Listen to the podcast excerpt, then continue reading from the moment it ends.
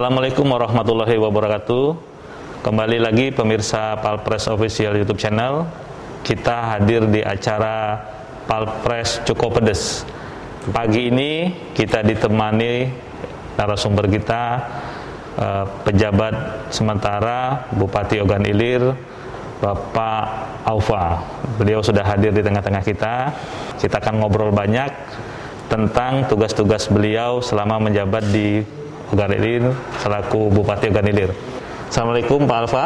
Waalaikumsalam Mas Tri dan Waalaikumsalam juga buat seluruh para pemirsa YouTube Palpres YouTube channel cukup pedas Pak. YouTube channel cukup pedas mantap cukup pedas ah, ini harus hati-hati nih ya Ngobrolnya kita santai. Ya, oke. Eh, kami terima kasih di tengah kesibukan Pak Ova eh, menjabat sebagai Bupati Ogan Ilir. Ya, pasti sangat pasti sibuk sekali. Kami masih diterima untuk bikin konten podcast cukup pedas. Ya, terima kasih sekali. Ya. Eh, karena waktu beliau ini sangat padat eh, pemirsa jadi kita langsung saja nih.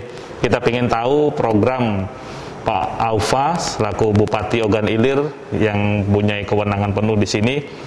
Apa nih yang tugas pokok utama yang akan dilakukan? Kan Pak Gubernur berpesan nih agar pelaksanaan pilkada di Ogan Ilir ini bisa aman tingkat eh, masyarakat untuk memilih tinggi Pak Oke, baik.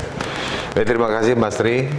Jadi eh, sesuai dengan pertanyaan bahwa sejak tanggal 26 September yang lalu dan insya Allah hingga tanggal 5 Desember saya diberikan amanah oleh Gubernur Sumatera Selatan untuk menjabat sebagai pejabat sementara Bupati Ogan Ilir. Eh, tugasnya adalah untuk menggantikan sementara bupati definitif yang cuti. Karena beliau mengikuti uh, kontestasi pilkada. kontestasi apa, uh, mengikuti pilkada 2020 ini. Nah berkaitan dengan itu sesuai dengan arah Pak Gubernur, pertama tentunya program saya adalah saya harus menjaga netralitas, Siap. menciptakan netralitas dari ASN karena sesuai undang-undang ASN tidak boleh terlibat politik praktis dalam pelaksanaan pilkada ini. Untuk itu saya sudah hari pertama saya masuk saya langsung melakukan rapat koordinasi kepada seluruh uh, kepala UPD dan pejabat-pejabat eselon, eselon 2 dan eselon 3 termasuk kepada para camat, lurah dan kepala desa untuk saya mengingatkan bahwa di dalam pilkada ini betul-betul ASN diharapkan netral dalam pelaksanaan itu. Dan saya pun sudah menunjukkan kepada mereka untuk kita berbuat netral senetral-netral mungkin. Dan alhamdulillah semua ini sudah disepakati dan untuk dilaksanakan sesuai dengan apa yang saya inginkan. Kemudian yang kedua tentunya sebagai eh, pejabat sementara yang dipercayakan oleh Pak Gubernur, saya harus menciptakan iklim yang kondusif di dalam pelaksanaan pilkada ini. Jangan sampai terjadi gesekan-gesekan, kemudian eh, menciptakan semacam hal-hal yang akan menghambat jalannya pelaksanaan pilkada. Yang ketiga, eh, yang paling penting adalah bagaimana saya harus memotivasi bekerja sama dengan para camat, kepala desa dan juga perangkat-perangkat yang lainnya untuk mengajak masyarakat untuk berpartisipasi datang ber- berbondong-bondong ke TPS dengan ikut aturan protokol kesehatan kesehatan. yang paling penting untuk memberikan suara mereka ke dalam TPS itu karena suara mereka lah yang akan menentukan bagaimana nasib uh, organ ilir ke depan. boleh kita coba Pak Ya, ya ini mohon maaf nih, jadi agak apa susah juga. sih. Jadi art- artinya seperti itu. Kemudian yang kedua, dengan adanya partisipasi ini kita harapkan akan betul-betul tingkat partisipasi masyarakat organ ini akan tinggi. Iya, iya. Karena apa? Percuma kita memberikan dukungan atau men- mendukung satu pasangan calon dengan begitu berkuar-kuarnya atau bersemangatnya, tapi saat pencoblosan kita tidak datang, Benar. maka ini akan mubazir. Artinya yang paling penting adalah bagaimana saya bersama perangkat di pemerintahan ini dari mulai eh, kepala OPD, kemudian para camat, lurah dan kepala desa untuk betul-betul mengoptimalkan, memaksimalkan bagaimana peran partisipasi masyarakat untuk Memilih. memberikan suaranya, memilih pada saat tanggal 9 Desember yang akan datang. Itu yang paling utama yang yang, paling harus utama. dilakukan. Oke. Jadi terkait ini Pak Aufa harus tetap turun ke lapangan ya Iya. berarti. pasti. Jadi saya sudah merencanakan, insya Allah mulai hari ini, mm-hmm. saya sudah merencanakan untuk mulai datang ke setiap kecamatan, mm-hmm dan bila perlu saya akan datang ke, ke desa. setiap desa hmm. untuk kembali mengingatkan bahwa betapa pentingnya pilkada di Ogan Ilir ini okay. karena kita akan memilih pemimpin, hmm. menentukan pemimpin yang akan kita pilih sesuai dengan hati nurani masyarakat. Masing -masing. Okay. Jadi silakan mereka menentukan pilihan mereka, tetapi jangan sampai pilihan itu hanya di mulut Kalau nggak dicoblos ya coblos percuma juga. Nggak bakal terpilih juga calon. Jadi dia misalnya saya dukung uh, calon A, saya dukung calon iya, B. Iya, iya. Tapi yang bersangkutan sendiri tidak melakukan tidak pemilihan. Iya. Itu akan mubazir karena iya kepastian dia mendukung atau tidak kepada salah satu pasangan ya akan dibuktikan dengan cara mereka turun langsung, turun langsung. Tapi kan oh ini luas ya. Pak Bupati ya. Hmm. Oh ini sangat luas. Hmm. Uh, ada berapa kecamatan nih? Ya, ada 16 kecamatan. Ada 16 kecamatan belum lagi tingkat desa dan kelurahan. Desanya ada 200. 200 nah, itu kira-kira dengan dengan tempo waktu yang sangat singkat ya hmm. Pak ya untuk Bapak uh, menjabat di sini, apakah itu akan tercover semua atau gimana nanti Pak? Uh, itu tenis, Siap. sifatnya tenis. Mungkin saya mau membantuan mungkin dengan para camat. Misalnya saya ada 16 kecamatan, mungkin ada 16 titik saya akan datangi hmm. dan camat mungkin bisa mendatangkan para kepala desa. Okay. Kalaupun saya tidak dapat. Tapi yang pasti bukan hanya sekedar untuk mensosialisasikan pilkada pada masyarakat. Hmm. Sebagai pejabat sementara Bupati Ogan Ilir, sebagai orang tua dari masyarakat Ogan Ilir, walaupun waktunya cuma singkat, saya rasa wajar kalau saya mendatangi masyarakat, saya melihat melihat langsung, langsung ya, Pak. melihat hmm. langsung kondisi di Kabupaten Ogan ini paling tidak saya akan mendapatkan catatan-catatan yang akan saya berikan sebagai oleh-oleh hmm. kepada bupati yang terpilih nanti. Iya, iya. Nah, ini berdasarkan catatan saya bahwa di daerah ini, kecamatan ini kehidupan masyarakatnya apa, iya, penghasilannya bagaimana, kondisi kampungnya bagaimana. Hmm. Paling tidak ini menjadi catatan apalagi berkaitan dengan program pembangunan. Program pembangunan. Ya. Jadi dari situ juga harus menyerap aspirasi harus juga. Harus menyerap aspirasi juga. Jadi itu sebagai oleh-oleh yang nanti saya iya. berikan kepada pejabat bupati yang terpilih. Iya, uh, mungkin Pak ini terkait uh, masalah kewenangan ini Pak ya. Yeah. Kan selaku pejabat sementara ini kan memiliki juga kuasa terhadap uh, penggunaan anggaran ataupun yang lain-lain. Tapi kan ada juga koridor-koridor yang tidak bisa dilakukan itu Pak. Betul. Mungkin Bapak bisa jelaskan jadi biar publik juga tahu. Ya. Seperti yang pertama mungkin uh, betul yang Mas Tri katakan berdasarkan Permendagri nomor 13 tahun 2006. Hmm di sini nomor 14 dinyatakan bahwa pemegang kekuasaan pengelolaan keuangan daerah mm-hmm. adalah kepala daerah, kepala daerah yang karena jabatannya mempunyai kewenangan menyelenggarakan seluruh pengelolaan keuangan negara. Artinya saya juga walaupun hanya PJS, saya berhak menggunakan ke apa namanya kekuasaan itu untuk mengontrol. Iya, mengontrol. Paling tidak mengontrol, iya. mengontrol bagaimana keuangan negara pada saat saya sedang menjabat supaya saya kontrol supaya tidak terjadi kesalahan-kesalahan dalam penggunaan karena ini uang negara. Mm -hmm. Jadi saya memiliki berhak untuk melakukan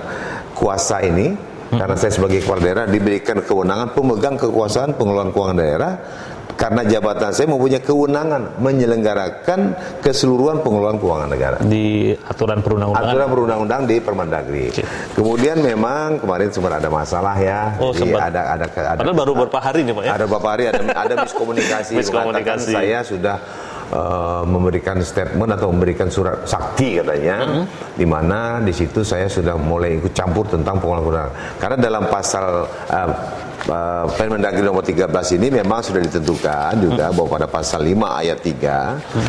bahwa kepala daerah selaku pemegang kekuasaan pengelola daerah melimpahkan hmm. sebagian atau seluruh hmm. Ya kekuasaan uh, kekuasaannya kepada sekretaris daerah selaku koordinator keuangan daerah kepada SKPD atau PPKD atau kepada kepala SKPD selaku pejabat pengguna anggaran.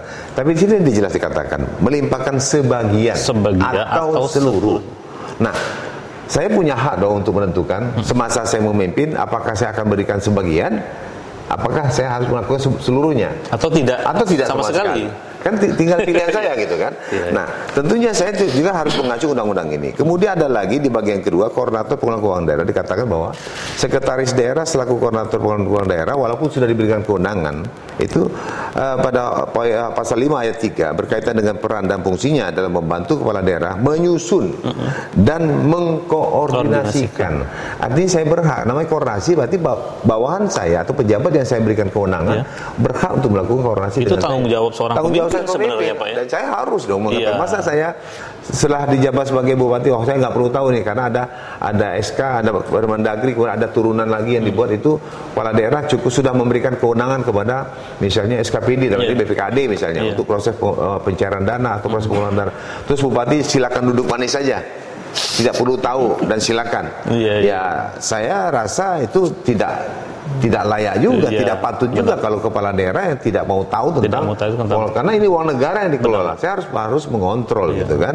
Nah, ini hal-hal yang yang harus juga dipahami. Mm-hmm. Kemudian juga ini saya izin ya sebagai kepala daerah uh, memiliki suatu kewenangan, memiliki suatu hak yang dinamakan hak diskresi.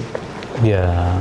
Hak diskresi itu hanya, hanya dimiliki oleh kepala daerah. daerah. Nah, hak diskresi itu maksudnya adalah uh, di mana meliputi pengambilan keputusan atau tindakan berdasarkan ketentuan peraturan perundang-undangan yang memberikan suatu pilihan keputusan hmm. atau tindakan. Hmm. Jadi hak saya akan menentukan apakah saya harus mengambil keputusan atau tidak, hmm. apakah saya harus mengambil tindakan atau tidak, yeah. hak saya. Hmm. Kemudian kedua, pengambilan keputusan atau tindakan karena peraturan undangan yang tidak mengatur.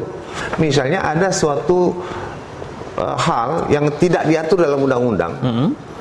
Dan saya boleh melakukan itu atau tidak ada dalam dalam undang-undang, tapi saya melihat ada sesuatu yang saya sebagai pengguna anggaran, sebagai kuasa pengguna anggaran, sebagai pemegang kuasa itu atau sebagai bupati, nih saya melihat ada sesuatu nih mm -hmm. yang yang perlu saya ya, luruskan. Ya. Artinya di situ hak saya untuk meluruskan, meluruskan itu. Okay. Kemudian di sini diperjelas lagi ada pengambilan keputusan atau tindakan karena peraturan perundang tidak lengkap dan tidak jelas. Nah ini Ya. ya kan? Kalau saya melihat ada sesuatu yang tidak jelas, tidak lengkap, wajar dong saya mengingatkan ya, ya. bawahan saya seperti itu. Nah, yang paling penting lagi di sini dikatakan penggunaan diskresi yang berpotensi mengubah alokasi anggaran, baik eh, wajib anggaran wajib memperoleh persetujuan dari atasan pejabat. Mm-hmm. Ya kan? Sesuai dengan ketentuan peraturan perundangan. Nah, persetujuan dimaksud adalah dilakukan apabila penggunaan diskresi menimbulkan akibat hukum yang berpotensi membebani keuangan negara. Artinya saya uh, saya melihat ini ada semacam gejala misalnya. Mm -hmm. Karena saya melihat tahun yang lalu, kejadian-kejadian tahun lalu bahwa banyak hal-hal yang yang mengakibatkan berpotensi untuk merugikan keuangan negara. negara. Nah, saya tidak ingin itu terjadi semasa saya sedang Benar. diberikan tugas menjabat sebagai PJS kepala daerah. Mm -hmm. Nah, saya mem mem memagarin itu. Mm -hmm. Nah, saya mengingatkan untuk itu saya berani mengeluarkan surat rekomendasi. Yeah, yeah, yeah. Tujuan saya adalah mengingatkan bawahan saya semasa saya menjabat tolong hindari kesalahan hindari kesalahan-kesalahan sekecil mungkin Benar, terutama dalam hal penggunaan keuangan negara. Ya. Apabila ada sesuatu hal wajib berkoordinasi dengan saya. Dengan kepala daerah. Kepala, ya? kepala daerah kan ya. sebagai sebagai penanggung jawab, penanggung jawab penanggung gitu kan. jawab. kan. Kemudian saya hanya ingin melihat mengontrol, tidak ya. ada kepentingan lain, hanya melihat kontrol. Eh kalau misalnya sudah dilihat eh, benar, hmm. tidak ada masalah, semuanya clear, monggo silakan, silakan dicairkan. Tetapi kalau ada misalnya saya memantau dan melihat ada sebuah kesalahan, hmm.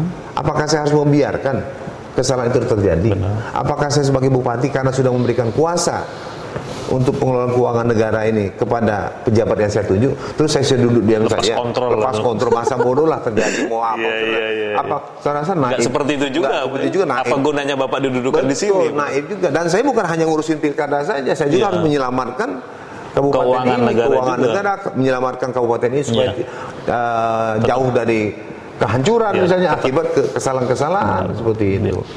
Jadi selama bertugas ini yang pasti Bapak berpedoman pada aturan yang aturan, sudah ada. Semua aturan saya tidak ikuti. akan keluar dari koridor itu, Pak. Ya? Betul, ya? betul. Di sini juga ada dicantumkan bahwa ada di pasal berapa di Undang-Undang hmm. nomor 23 tahun 2014 sudah dibatasi. Dan saya tidak melanggar itu. Pertama, sebagai pejabat kepala daerah, PJS kepala daerah, ya, PJS kepala daerah dilarang pertama melakukan mutasi. Saya nggak pernah melakukan mutasi Kemudian yang kedua, membatalkan perizinan yang telah dikeluarkan pejabat sebelumnya dan atau mengeluarkan perizinan yang bertentangan dengan yang dikeluarkan. Saya tidak pernah membatalkan perizinan, misalnya ada MOU yang sudah misalnya. berjalan sebelumnya. Silakan, saja. Silakan terus Pak ya. Teruskan.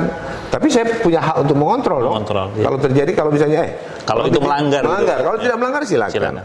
Kemudian membuat kebijakan tentang pemekaran daerah. Saya tidak Hmm. tidak ada niat untuk memekarkan daerah OI jadi dua misalnya. Dan terakhir membuat kebijakan bertentangan dengan kebijakan penyelenggaraan pemerintahan dan program pembangunan pejabat sebelumnya. Saya rasa saya tidak melanggar ini. Ya, itu poin utama yang tidak boleh dilakukan oleh PJS. Kemudian kemarin dipermasalahkan saya mengambil memberikan surat sakti katanya untuk mema- untuk memberikan rekomendasi kenapa tidak koordinasi dengan DPR. Lah ini kan rumah tangga saya. Ya, Kemudian saya hanya memagari, mengingatkan, sorry, memberikan warning kepada bawahan saya, hati-hati dalam melaksanakan kegiatan atau penggunaan anggaran. Kemudian di dalam dalam undang-undang Permendagri nggak ada dicantumkan saya harus koordinasi dulu dengan DPR. DPR ya. Dan ini kan DPR memang berhak melakukan kontrol juga terhadap penggunaan keuangan negara, Iya. gitu kan? Tetapi ini kan bukan penggunaannya. Saya hanya ingin mengajak anak buah saya, mengajak bawah saya untuk koordinasi dengan saya terlebih dahulu sebelum melakukan melangkah lebih jauh supaya Iya. di zaman saya ini tidak terjadi. Kenapa? Sebelumnya banyak sekali kesalahan-kesalahan. Jadi sebatas koordinasi aja koordinasi Pak, saja, ya. koordinasi dan Iya, kontrol. heeh, koordinasi Saya dan tidak kontrol. mencampur sepanjang itu sudah benar, monggo Tapi silakan. itu kalau dewan mau manggil sah-sah saja. sah-sah Kita saja. akan jelaskan ya. Ya saya jelaskan, ini. masalah. Ya sebagai mitra kita jelaskan ya Iya. supaya lebih clear. Iya, iya. Tapi ya artinya saya tidak berti- ber- berminat apa sih yang berniat untuk mencampuri lebih dalam Iya. urusan segala yang sudah berlaku ya silakan saja. Tapi hak saya sebagai Tapi sebenarnya selaku PJS Bupati Ogan Ilir biar memiliki kekuasaan penuh terhadap penggunaan anggaran Pak ya. eh, ini kan memang tahun politiknya di Betul. Ogan Ilir ya. Betul. Nah, saya tetap harus netral. Harus. Tapi kan Bapak ini berduduk di sini banyak juga sepak terjang dari kepentingan-kepentingan politik sebenarnya. Ya itu suatu hal yang memang tidak bisa kita hindarkan. Tapi insya Allah saya akan berusaha berbuat senetral mungkin karena saya kalau saya mengajak orang ASN netral, saya dulu dong harus netral. Harus netral. Jadi ya kalaupun ada anggapan opini saya dianggap berpihak ke sana ke sini ya silakan saja ber- beropini. Tapi yang jelas niat hati saya, saya insya Allah akan melaksanakan tugas saya dengan sebaik mungkin dan akan berbuat bertindak senetral mungkin karena saya tidak punya kepentingan apa-apa. Sesuai arahan dari Pak Gubernur. Arahan, itu kan nanti kalau misalnya sudah selesai terpilih ya saya akan kembali bertugas bagaimana biasa. Iya. Ya kan? Saya tidak ada niat apa pun. Tapi selama duduk di sini, tugas dan tanggung jawab yang diberikan tetap akan dilaksanakan. akan secara laksanakan lebih karena saya juga selaku pemimpin PJS bukan hanya sekedar untuk mengkondisikan pilkada saja karena saya juga harus mengontrol semua aktivitas yang ada di sini. Iya, ada di sini. Jangan sampai nanti saya lost control karena saya fokus hanya ingin menjaga kondusif saja, hanya hanya ingin mengajak masyarakat, tetapi ada sesuatu yang yang yang tidak layak, tidak lazim terjadi di Benar, masa benar, saya. benar. Nah kemudian ini akan membahayakan saya juga sama termasuk masalah eh, termasuk masalah penggunaan anggaran maksud Penggunaan saya. anggaran. Ada ada waktu di mana misal ini mudah-mudahan tidak terjadi. Misal ada satu proses pencairan atau penggunaan keuangan negara dan itu terjadi kesalahan misalnya. Tetapi kesalahan itu ter, eh, terbu- ter- apa, terbukti atau anu ada hasil audit nanti di ujung tahun misalnya. Kemudian dilihat, eh ini salah nih penggunaan anggaran ini, tidak benar ini. Tapi saya tidak tahu karena tidak ada laporan kepada saya atau saya tidak melakukan kontrol. Pas dilihat kejadian itu terjadi antara tanggal 26 sampai tanggal tanggal 6 atau tanggal iya. 5. Oke. Masa- nah, masa pada masa itu kan masa saya. Iya. Masa saya tutup mata, saya harus tutup telinga. Masa bodoh silakan. Iya, iya. Karena apa? Misalnya sana saya sudah me- apa eh, sesuai dengan Permendagri, sesuai dengan turunan Iya. dari anu keluarnya Pergub, eh, Perbub, Bu- eh, Peraturan Bupati mengatakan bahwa semua kewenangan itu diserahkan kepada OPD atau diserahkan kepada salah satu eh, instansi, Instansi. SKPD yang di, yang di, diserahkan oleh oleh Bupati sesuai dengan SK, atau SK, Perbub yang oke. ada. Dan Bupati tutup telinga, tutup mata. ya, saya rasa tidak demikian Oke. dong. Kita break sebentar Pak. Oke. Kita lanjutkan lagi eh, setelah kita break sebentar. Oke, terima kasih. Oke pemirsa, kita break se- rehat sejenak. Kita lanjutkan lagi podcast cukup pedas di segmen kedua. Terima kasih. Iya.